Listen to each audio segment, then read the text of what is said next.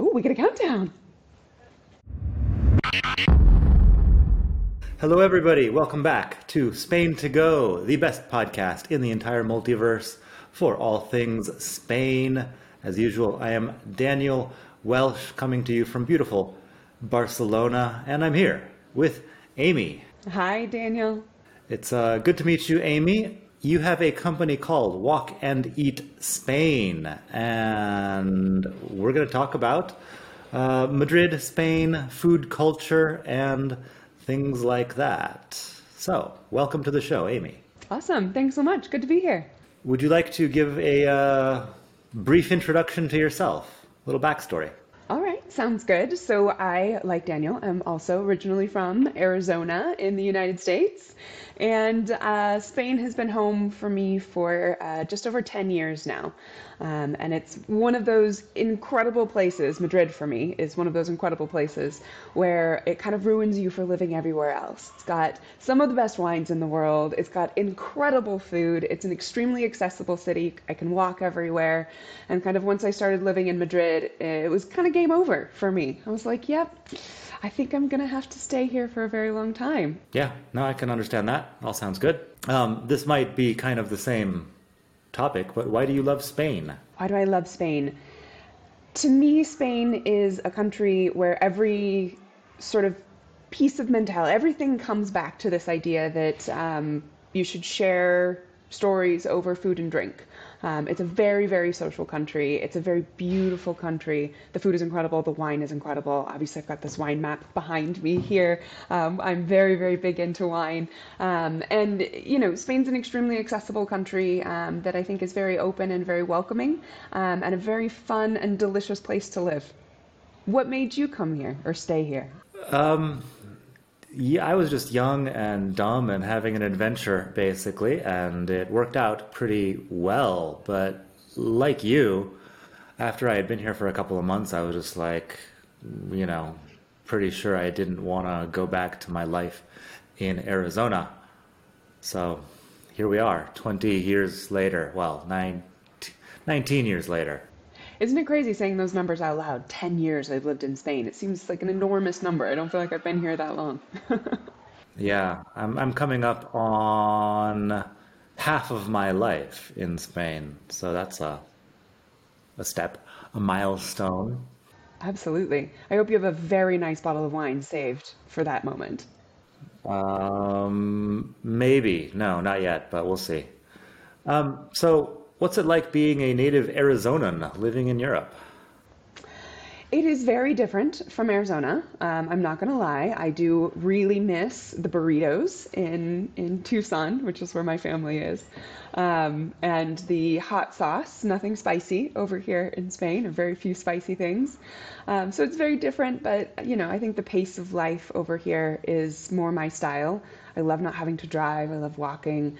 Um, you know, I love a culture that you know, they always say, um, you know, really works to live instead of lives to work. I think there's typically a very nice balance um, between your work life, your social life, and having hobbies and interests. Um, you know, I love that in Spain, the first thing people ask you when they meet you, after your name, of course, is not where do you work, but what do you like to do? You know, I talk a lot more about, you know, going to wine tastings or going cycling or, or doing yoga than I do necessarily about, you know, my my employment. Um, although I do have to say I'm probably the exception to that rule because I'm pretty obsessed with uh, walk and eat with my company, and I think it's kind of the dream job. So I do spend a lot of time talking about that too. Great. Um, so I get a lot of uh, people who have certain ideas about Arizona and people from Arizona that, you know, are not always exactly true. Um, do you have a favorite stereotype or something similar about Arizona that people always bring up to you or ask you about? I don't know if this happens to you, I'm sure it does, but the second someone asks you, where are you from, and you reply with Arizona, they do this Arizona baby every single time. Does that happen to you? Not every single time, no. Um, yeah. It has happened. The Arizona baby is what they call the Nick Cage movie, right? it's that, but it's also a Spanish rock band from like the rock band called Arizona. There's Oh, I didn't know that. yeah, I highly recommend going down that uh, that Spotify tunnel. Um, there's there's a All lot of right. gems on Arizona Baby there. Yeah, I've tried to get into Spanish music. It's never Yeah. gone well. Um, yeah, Arizona Baby is what they call the movie Raising Arizona. Nicolas Cage, possibly the Coen brothers, if I'm not wrong. I have no idea. I don't know. It's a weird movie, which actually the last bit of the movie takes place just a few miles down the road from where I grew up. There's a sort of dramatic motorcycle chase in the Old West themed, you know, touristy area out there. And I guess this is everything people know about Arizona. Um, my favorite Arizona stereotype is when people look at me and say, You don't look like someone from Arizona. like they have a specific uh, expectation of what a person from Arizona looks like, and I'm not living up to their expectation. And has anyone described to you what you're supposed to look like as someone from Arizona? Oh, I think they're probably picturing like John Wayne or something. It's true. I don't know what kind of boots you wear, but you probably need some of those clinky clanky cowboy boots. Clinky clanky. Yeah, I got the I got the Timberlands in here. It's not very John Wayne-ish. Um, well, so what specifically brought you to Madrid first? Uh, uh, your first time, and maybe if your first time was just on a visit, what brought you your second time to Madrid? The first time I ever came to Madrid, I was a study abroad student. I spent five uh, five months studying in southern Spain in Sevilla, um, and came up to Madrid on a weekend trip with some friends I was studying with. And I was like, meh, big city, nothing very interesting. Didn't eat very much food. Probably also didn't leave the like three minute walk radius of Plaza Mayor and Sol when I was here. Um, and so fast forward three years, I had just finished a year of teaching in a tiny little village in Galicia in northern Spain and looked to go to a bigger city. Um, my village was itsy bitsy tiny. Um, and so took a position teaching in Madrid, kind of not thinking I was going to particularly love the city, but my Spanish still wasn't very good and I didn't want to leave Spain until I could speak Spanish better. Um, came to Madrid and kind of found my niche in a neighborhood. I was living just north of Malasaña, which is the neighborhood we now run our tours and experiences in. And I think Madrid, once you find your little piece of it, it really becomes home. Um, you know, it, it is a big, kind of overwhelming city when you first look at it, but in reality, it's just a collection of kind of individual neighborhoods that are all squished together into this crazy city we call Madrid. And so once I found that neighborhood that really resonated with me, and I found my local market, and my butcher started to get to know my name and that sort of thing, um, that's what really made me stay. Yeah, having a good butcher is important. I have I haven't quite settled on a butcher in Barcelona and I've been here for 5 years, which might be one of the reasons I'm not, you know, enchanted with Barcelona, but yeah, in Madrid I had a butcher when I lived in Vallecas, my I guess my longest uh my longest term neighborhood was in Puente de Vallecas, and then I was up in Tetuan for about four years or five years, and I had a, a butcher in Tetuan who, you know, I actually occasionally when I am in Madrid, I actually go back and visit them. Is the kind of relationship you end up having with your butcher after a while. Yeah, exactly. When I go into Mercado Hermoso, um, kind of just north of Malasaña, that's where my original butcher is. And he's this old guy with white hair who kind of shuffles around, but he knows everything about me and my family. I know everything about he and his family, and so I always have to check in on how his two daughters are doing. And, you know, they've graduated from college now. It's all very exciting. One of them even moved to the States. I'm not going to say that was my influence, but I'm not not going to say. Um, anyways, for me, that's kind of the litmus test. You know, do you have your your market and your people and your sort of community around you? And for me, that that usually is a butcher and a fruit guy and all of that. So you're talking about the area around Chamberí or Cuatro Caminos? A bit south of Cuatro Caminos, so just near the metro station of Quevedo. Um, so Chamberí, sí, but kind of South Chamberí, right on the border between Chamberí and Malasaña. Yeah, okay, I know Quevedo um, Mm-hmm. and all of that. Great, that's a nice place to be. It is. Um, and now you have a business. I do. Why don't you uh, describe briefly what your business does? Because I don't think we've specified. Yeah, so Walk and Eat is, at its most simple, it is a food tour company. We run food and wine experiences in Madrid. Um, we have a daytime market and tapas experience. We have an evening tapas and wine experience. You join a fantastic guide, and they take you, kind of whisk you off onto a food and drink adventure for a couple of hours, visiting little neighborhood spots and helping people understand not just what is great food in Spain, but where to get it and how to eat it as well. Great, sounds good. Um, so, how do you choose the locations on your food tours or food and wine tours? I have the very, very difficult job of eating at every single restaurant in Malasaña.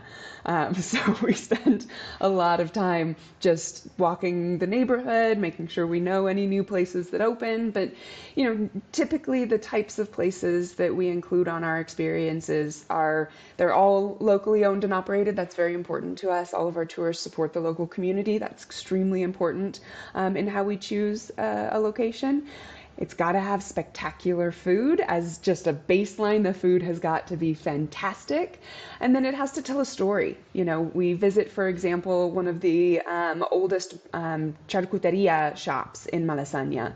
And Jose, who runs it, is second generation. He inherited it from his dad. His son is now working there with him as well. Um, and for us, you know, the people are what make the experiences so special. You know, I think everybody, when they travel, they're looking for connections. You know, you want to meet people where you are and you want to hear about their lives and, and, and what they do. And I think that really brings the foods and the flavors to life when you know who's behind them.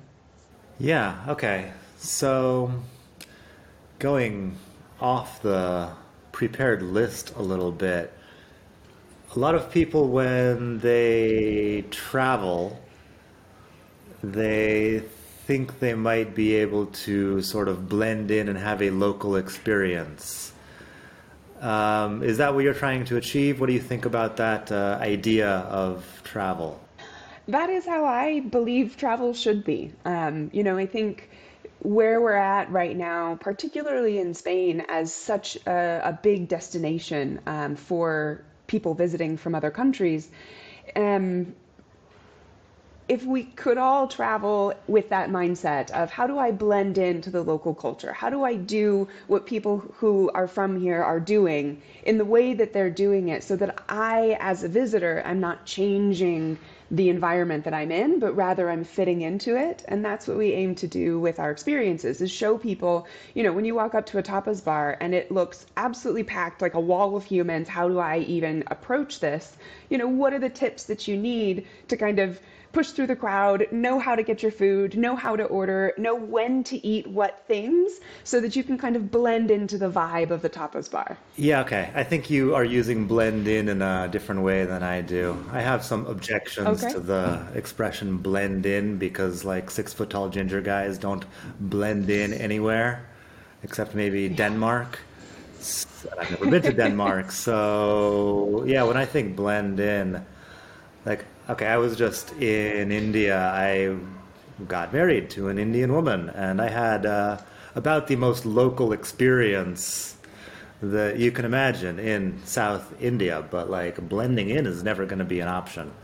It's also not an option here in Spain, really, in the you know sense that I understand blend in. You mean sort of integrate yourself in a non-disruptive way into the scene Yeah, like for example, But you're still gonna look obviously touristic, probably.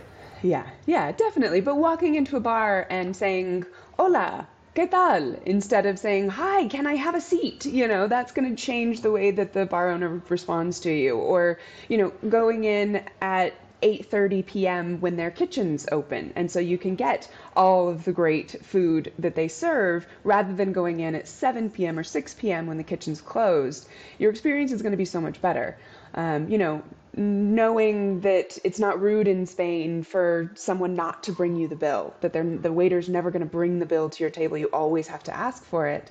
Um, you know, and that's kind of good service in Spain is not bringing you the bill and showing you, oh, it's time for you to go because it's never time for you to go. Please stay, hang out, enjoy. Yeah, I've had very few experience of anybody trying to get me out of a restaurant here. um, so, about the Malasaña question, a lot of people like to talk about gentrification, and I mean, I have my opinions about people talking about gentrification, but what is your opinion about people talking about gentrification? You know, I think in any big city, um, you're going to have that issue for sure. Um, you know, I think in Madrid, particularly, and I know it's also true in Barcelona, we have a real issue with the affordability of housing in the city. Um, and so things like you know Airbnbs or tourist apartments or things like that do drive rents up, um, probably more than anything else in the city center, um, which kind of promotes the gentrification of the neighborhood. Um, you know, Malasaña and its neighboring neighborhood of Chueca are a really interesting sort of case study in how a neighborhood changes. In fact, just uh, two days ago, I was in uh, one of the bars that we're going to start working with, and the owner of the bar was saying that her grandmother had lived in the building in front of the bar for 100 years. She was 100 years old. And she had seen the neighborhood transform from, you know, at that time period in kind of the 1920s, 1930s, 1940s in Spain, Malasaña and Chueca were not nice neighborhoods. Um, you know, fast forward until, you know, the 70s, and they were where a lot of sort of junkies would hang out. You know, they weren't particularly safe neighborhoods. Um, and to see a neighborhood go from a place you wouldn't want to walk around by yourself at night to kind of the beating heart of Madrid and all things kind of trendy and new, but taking place in buildings that are 150, 120 years old, it's this kind of crazy push and pull between the past and the future all sort of wrapped up in one neighborhood. So i know your question was about was about gentrification and i think it's more evolution when we're talking about the neighborhood of Malasaña. Um, less gentrification and more just a kind of changing neighborhood. Yeah. I mean, I think I think gentrification is one way of calling it, but you could also just say that any neighborhood at any time is getting better or getting worse. And, you know, most people if they have the option, they would rather not live in a neighborhood that is getting worse. So, what are you going to do? There's, uh, I, I, don't think there's an option of the neighborhood staying the same forever. So, you know, pick your, mm-hmm. pick your poison type thing. Now, that being said, I think it is very important to preserve traditional businesses. So, for example, in Malasaña, there is a alpargataria, a place that makes um, espadrilles that has been there for over a hundred years. Is espadrille the official English word? It is the kind of woven shoes that have the kind of straw um, sole with the cloth top. yeah, uh, if you're watching the video of this, I might be able to put a picture of one on the screen or something. No promises, but I'll try. Um, yeah, this is a typical. I mean, I think it's probably just a sort of peasant footwear from the 19th century sort of thing, right? It's a it used to be that you would work in the fields with it um, because of the straw. Yeah, it's a piece of rope that's kind of woven into a sole, and they've got a little bit of mm-hmm. canvas over it. Mm-hmm. Exactly. Um, nowadays, they're very trendy shoes and have been since mm, kind of the 1960s or so, I believe. Um, and so, preserving traditional businesses that are still hand making these shoes in the same way they have been for 100 years is super important. You know, if that shop were to close and we would get another sort of creatively shaped waffle sort of stall, which appears to be very, very popular in Madrid right now, that would be a real shame. Um are they creatively shaped in the way that I'm thinking? In probably every way that you're thinking, yes. Okay, yeah. Um, I don't have a problem with not safe for work language here. I believe Amy here is referring to the penis-shaped waffles that are being sold, and they have a couple places here in Barcelona. It looks like a large penis. It's a waffle. You can put it in your mouth for an Instagram photo, and people do this. You would think that this would be something that uh, had very limited appeal, but apparently not. So, You know, we also have there our fish ones as well, which are my preference. Um, Fish and they, waffle, okay. A fish waffle, and they fill it with um, with ice cream. Um, there's there's various types of waffle shapes and sizes in Malasaña these days. got it. I remember. Oh man, um, I remember feeling like Malasaña had reached its limit of weirdness several years ago when I saw a place that was like gourmet kettle corn or something. Ooh. You know, I think that's what's interesting about Malasaña is every like year and a half or so, the trend changes. So right now it's waffles. Yeah, that was probably there for about six months, and then Exactly. oh. Vegan donuts are really making a play at the moment. Um, but yeah, like I said, we gotta focus on the traditional businesses because you know we we're never gonna get another handmade shoe store. Um, but there is plenty of these sort of changing trends that are always kind of coming and going. I remember a place, I don't know if it's still there or if you know it, but in La Latina, there was a place that made the botas de vino. You know the wine wineskins? Yes, absolutely. That is still there. It's, I think it's um, called in like. Boteria Julio or something. Or It's uh, IPA. Oh gosh, I don't remember. I can tell you exactly where it is though. It's right on the main drag of the Rastro, the Ribera de Curtidores. I'm talking about a different place then. This place, Oh yeah. yeah, this place I actually had a couple of old guys with a stack of goat skins, and they were there like shaving the goat skins, and they apply like a a pine tar Mm-hmm. to it, and they stitch it up into a wineskin, and it's this thing like nobody uses these anymore. I had one because I liked the the store, and I, you know, wanted to give them some money, but it's not a it's not a thing that's easy to preserve unless you know we convince all the hipsters that they need to carry around a wineskin for mm-hmm. the next decade or something. So I mean, they are kind of genius though. I mean, you don't need a wine glass. Super easy to share. It's not going to break. It's very portable. I mean, they really knew what they were doing back in the day. yeah, it's um, it is a good little bit of technology, but not uh, well, not particularly keeping with the times either. Is it still illegal to like drink on the streets? It is, yes, technically it is, yes, illegal. So you might not even be allowed to use one of these in Madrid. This is the problem. I mean, maybe you just have to share with everyone, and then everybody would be happy. They'd have a bit of wine. Maybe. Well, so what's what is it that made you want to start a business in a country that is uh, famously not easy to do business in? You know, I don't think uh, when Margaret and I decided to create Walk and Eat, the SAL or the LLC, um, Margaret is my business partner. Um, I don't think we ever looked at it as how hard is this going to be on a sort of logistics and paperwork front. We looked at it as a we really want to do this. Like we love doing this and we have to, you know, go through the paperwork to be able to do it. Um, but you're right, it was it was not easy. In fact, it was very telling. I had a friend of mine in the States who was also setting up a business. She's she imports olive oil, and uh, she told me she started her olive oil company on in rush hour traffic, and she did it on her phone. And it took Margaret and I two months and about six government offices and three lawyers to set up our company. But we did it. We did it, and it's worth it because it is, like I said, it's the best job I could ever have. All right. Um, so you do these tours of the local markets. Is there a market specifically in Malasaña, like a an old school one? There is. It's called Mercado Barceló. Um, it's been renovated, so it reopened. I believe it was 2014 that it reopened, but has been in that spot since the 1950s. What street is this on? Um, Calle Barceló, so just behind the Tribunal metro stop.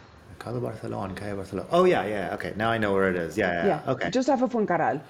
Yeah, you gotta if you're walking up from Gran Via, you get to Tribunal, you go right. It's the big fancy new market there. Yeah. That's the one. We have escalators. It's very exciting. Yeah, I've been to that a few times. And then there's the one in um, Chueca, which is called San Anton, maybe? Mm-hmm, San Anton, exactly. But San Anton is much more of like an eating market. So you wouldn't necessarily go there to do your grocery shopping, but it is a great place to kind of try a bunch of different Spanish products. Great. Um, so here in Barcelona, I go to the various markets, and um, besides the food tours, which occasionally pop up, I don't see a lot of younger people in these markets. Like I'm 40 now, and often I'm the youngest person shopping in uh, in the market. Um, do you think the municipal market sort of business model has a future, or do you think in 20 years we'll all be just um, going to Alcampo or something? Gosh, I hope not. Um, I hope you not know, too. When I first moved to Madrid 10 years ago, I told you my first market I went to was called Mercado Vallehermoso. And at the time, the market was about half empty. So most of the stalls were actually closed. Nowadays, Mercado Vallehermoso is packed every evening because some of the trendiest restaurants in Madrid are now in markets. So I think that's kind of reviving the traditional markets. Now, I know it's changing them as well because you're getting places like Mercado San Anton, um, where it's much more of a market where you go to kind of eat your way through it at different stalls that represent different restaurants rather than going to do your grocery shopping. But I do think there's been a real resurgence of these traditional markets in Madrid. Many, many more people are going back to them, kind of driven by that desire to try new kind of trendy restaurants. And then once you're in there, it's like, oh, wait a minute. This is definitely the highest quality fish I can possibly get. And the guy serving it has been doing it for three generations. And so I can walk up and say, as I do with my fishmonger, I want to make dinner for two. I don't want to spend, you know, too much, but we are, you know, celebrating. It's Friday night. What do you recommend for me? And he will grab a fish, tell me all about it, tell me how to cook it, and then slice it up and prepare it for me exactly as I need it to do the recipe he says that's incredible. You know, if you love food, there is no better place to shop than in a traditional market. Yeah. Um, are the God? I hate being this guy, but I, I don't want to say the younger generations, but do you think the younger generations are actually into cooking uh, or you know preserving the Spanish cuisine that their grandmothers were making? I can't say I am a certified expert in the entire generation of youths in Spain, um, but I definitely can speak to Yeah, my it's a dumb circle. no, no, it's not at all. It's not at all. You know, I obviously run in very foodie circles. Um, cooking and making food and sharing food and going to markets is what me and all of my friends do um, because we love food and we love wine. Um, and so I think, you know, are traditional markets as popular as they were with sort of the grandparents' generation? No. But when, you know, my grandparents, if they were Spanish, when they were growing up, there literally weren't supermarkets. Like supermarkets didn't come into Spain until the 1980s.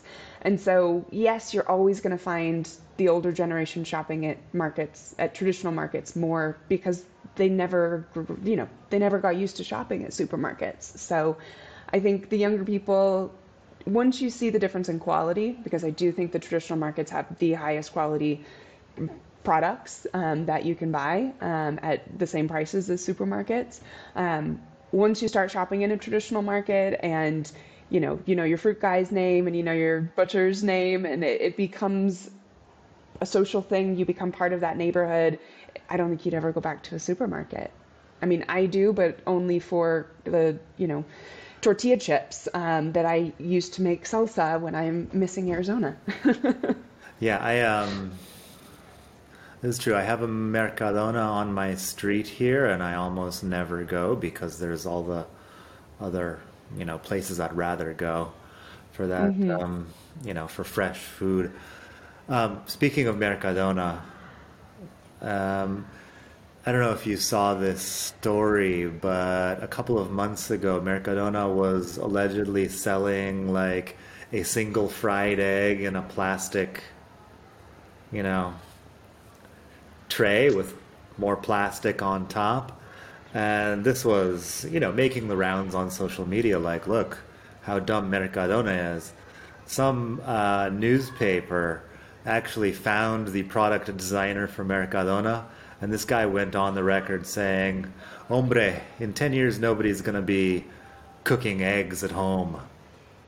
I really hope that's not true. I, I, really hope I don't reach a point where I can't imagine taking the time to fry yeah. an egg at home. I hope he's wrong also, but uh, probably just you know journalism at its finest there yeah i don't know i don't know i don't know to me cooking is a real ritual. Um, you know me and my partner both love to cook and it's kind of the way that we de-stress. Um, and when you've got you know spain is the biggest vegetable garden in europe. A quarter of all of the fruits and vegetables produced in europe come from spain. And so we have such incredibly fresh produce here such great quality products that to not cook is just you're missing out you know? To not go into these traditional markets you're just kind of bowing out of delicious flavors yeah. Um, I don't know if this is a big thing in Madrid or if it's um, kind of big in Catalonia because of their sort of regional political ideas. Here, they're really into the kilometro cero thing. Or if I go to buy eggs, the lady will ask me, like, which local town do you want the eggs to be from or whatever. Mm-hmm. As, you know, there's the ones that are from. It's not kilometro cero literally, but the the furthest eggs are from Girona, which is, you know, thirty or forty minutes on the train, mm-hmm. or something like that. So there's um, and you know, there's ones that come from just outside Barcelona. Also, is that a thing that you're seeing in? Madrid, where they'll make a big deal about how it came from just right around the corner?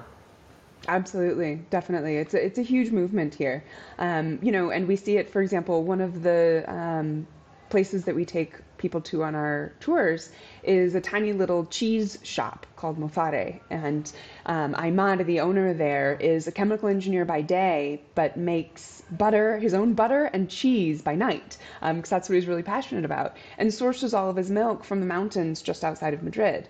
And so not only is the butter that he's making super fresh and incredible, but it's very, very, very local. And I think there's a real push towards appreciating what we have, you know, just right outside of the city.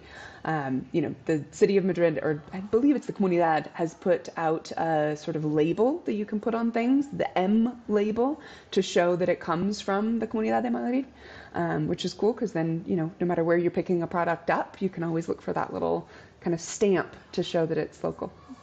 Um, you've got the wine map behind you. Is there a denominación for Madrid? There is, yeah. Denominación de origen Madrid. Like I know I've had wine from Madrid, but I don't know if it's an official denominación or it is, it is. So Madrid has kind of two different styles, if we're really generalizing here, when it comes to wine. Um, kind of in southern Madrid, it's very similar to the types of wines that you would get from Toledo or from Castilla-La Mancha, because it is just right over the border. And these are going to be your kind of big, punchy, intense red wines. Um, and then if you go to the west of Madrid, um, west, yes, of Madrid, you'll be in the Sierra de Gredos, um, the Gredos Mountains. And to me, that's where the most interesting wines in Madrid are coming from. Some of the kind of trendiest minimal intervention natural biodynamic winemakers are in Gredos. Um, and that's during... a long list of adjectives. Could you repeat that? Um, yeah, minimal intervention, biodynamic, and natural winemakers. What does biodynamic mean? It's basically people who are making wine using grapes and nothing else. You know, I think one of the biggest myths when you're talking about wine is that all wine is just grape juice, and that is absolutely not true the vast majority of wines that are out there are grape juice plus you know, strawberry flavor and a bit of, you know, dark purple color and extra tannins and added acids. And there's over a hundred different things that you can add to wine without putting it on the label. So the, the winemakers in kind of that area in Gredos, just outside of Madrid and in lots of parts of Spain, um, are saying kind of, I'm not adding anything. This is, you know, just the grapes that come from my vines, and I've taken very good care of those vines, and they make beautiful wines without having to tinker with them at all. Um, all right. Have you been to El Molar? you have the you have the uh, I'm overwhelmed with all of those wine words you just said look on your face. I'm sorry. you touched on my favorite topic. I'm trying to think. Uh, like I'm not sure I've had any wine that somebody told me was minimal intervention or mm. biodynamic. But have you been to El Molar, Las Cuevas de El Molar? Yes. Have you had the wine that they make there in Las Cuevas de El Molar? No, I haven't. Okay, no, I usually, yeah, yeah. Um, it's, I'm it's not, not, sure if that's what you're talking about. My though. favorite wine. yeah. No, so when you're thinking about wines that are minimal intervention, think of organic as like the baseline. Organic means that, you know, if you want to add something to it, whatever you add has to be organic. These winemakers are taking it a step farther. So they're not adding any yeasts. It's just the naturally occurring yeast that cause the fermentation. Then, if they have a problem in the vineyards, let's say that they have uh, bugs in their vineyards. If you're a biodynamic winemaker, rather than taking organic um, pesticides to kill the bugs, you're going to bring in birdhouses to facilitate an environment where birds will come and eat all of the bugs in your vineyards rather than having to put any sort of chemical on them to kill the bugs. I, I was thinking they were just going to ferment the bugs and feed them to you. Let's hope not. Um, okay. Yeah, I mean, I've I've had the wines in El Molar. Uh, for those who don't know, El Molar is just about a 45 minutes or an hour sort of bus ride mm-hmm. from Plaza Castilla. I had some friends who lived up there um, back in the day, and outside town, on sort of the top end of the town, there's a, a hill where there's these sort of underground, you know, bodegas. I don't even know what the word is. It's the caves, and you know they make wine in these caves, and it's sort of bad wine that you. I mean, what I imagine is is just the grapes that are pressed and the natural yeast and all of that. They call it you know, it's vino natural, I think. Mm-hmm. But it's it's pretty simple. Maybe you could do better if you were an expert. I think they're just doing this like as a in a non-expert sort of way. It's village wine, you know, and it's what people have been drinking in Spain since before the Romans arrived, you know. There are, you know, fancy winemakers who have beautiful labels and sell their wine in, you know, trendy wine bars in New York. And then there are people who just make wine because that's what they drink and they make it in their backyard or their garage or their cave and I don't I, I don't think you can say one wine is better than the other. It's just where you're drinking it, what's the situation, and you know, is the fifth generation guy who's been making wine in that same cave standing there being like, "You want to try my wine?" Because my answer is always yes in that situation. Yeah, it is cool seeing you know people doing, uh, just doing that kind of thing at home. Have you ever gone and picked grapes? I have, yes. It is extremely hard work. yeah. What was your um, reason for doing this? Um, a friend of mine has a very small vineyard in, in Gredos in the mountains just outside of Madrid and uh, needed some help with her harvest. And I volunteered to get up at sunrise and head out to the mountains and pick grapes. Um, you know, the harvest in Spain also falls in some of the hottest time of the year. So the harvest in Gredos is usually the end of August, beginning of September. So you have to go super, super early in the morning before the grapes get too hot.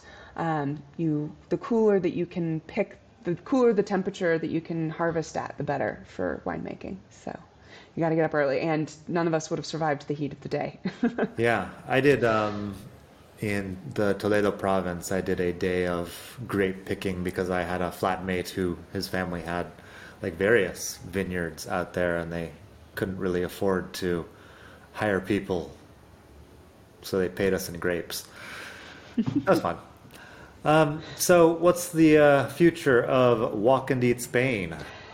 Yeah, we um, are actually just launching the end of the month a day trip out to the Sierra de Gredos, out to the Gredos Mountains. We're going to visit an artisanal cheese shop and then two different wineries one that does old school styles of wine, and then kind of a new, trendy, like I was telling you about, the minimal intervention wines. Um, so, kind of expanding what we're able to offer here in and around Madrid so that more people can experience just how awesome Spanish food and wine is. Um, that's kind of where we're hoping to go. Is there lunch included in this, or is it just cheese and wine? Of course. Who do you think we are? You absolutely have to have lunch. Yeah, just checking. Okay. Yeah, I've only been to the Gredos area a couple of times, but I did think it has some potential. Barco de Avila, I think, is where I've been. Ah, very cool. Yeah. There was also a what a, a chestnut tree forest or something out there somewhere where I've been. El Tiemblo is the name of the town. Beautiful. Yeah. I'm, I'm sure it's a big area, but uh, that's my experience in it. And did you eat great food when you were out there? Uh, possibly. It was a long time ago.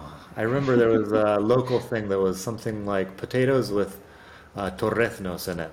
Patatas revolconas. Oh my goodness. It's like if mashed potatoes were an even better food because it's covered in paprika and fried pork belly. It's incredible. Yeah. Yeah, that's pretty good. Anyway, well, thanks for being on the show. Is there any final thing you would like people to know about uh, Spain or Madrid or your business? Any famous last words? That's a big question. Um, I would just say if you come to Madrid or if you come to Spain, um, go just kind of off the beaten path just a little bit. Don't make the mistake that I made and stay in the Sol Plaza Mayor sort of bubble where, you know, right in the heart of the old city, kind of venture out a little bit, go into the neighborhoods, see real Madrid, eat the food from the tiny little bars. Um, and just really, I think the soul of the city is really in its tapas bars. And so you got to get just outside that city center wander into a place that's packed, order a tiny little beer, and really soak up what it is to be in Madrid. Yeah, you don't even have to go far. You could go, you know, south of Lavapiés down to Embajadores and do just fine. Mm-hmm. Absolutely. Definitely. Well, uh, thanks. Where can people find your website, for example? Yes, we are walkandeatspain.com. walkandeatspain.com. Okay. Uh, are you on like social media and stuff? Probably. We are. We are. We are on Facebook and Instagram, and uh, we are not on TikTok because I'm uh, too old for that, apparently. Um, but maybe one day. I don't know. Are you on TikTok? I am not on TikTok, but my um, charcutera right down the street is on TikTok. And Oh. She's like slicing ham on TikTok and apparently occasionally gets a lot of traction for slicing ham. I don't know. Incredible. Yeah. Amazing. Yeah. TikTok's yeah. this, this, She's this crazy thing I don't understand. But Yeah, she's yeah. older than either of us, but she makes it work. So, you know, don't uh, let the age limit you. All right. Anyway, well, who knows? So you're Probably on coming Insta soon. probably also like at Walk and Eat Spain or something like that? Yep, we are at Walk and Eat Spain on, on both. Yep, exactly. Great.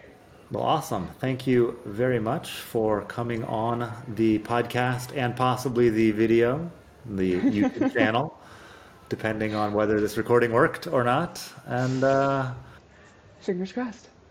All right, Daniel, it was so nice to talk with you. And next time you're in Madrid, I owe you a caña. great. Awesome. Have a great day. You too. Thank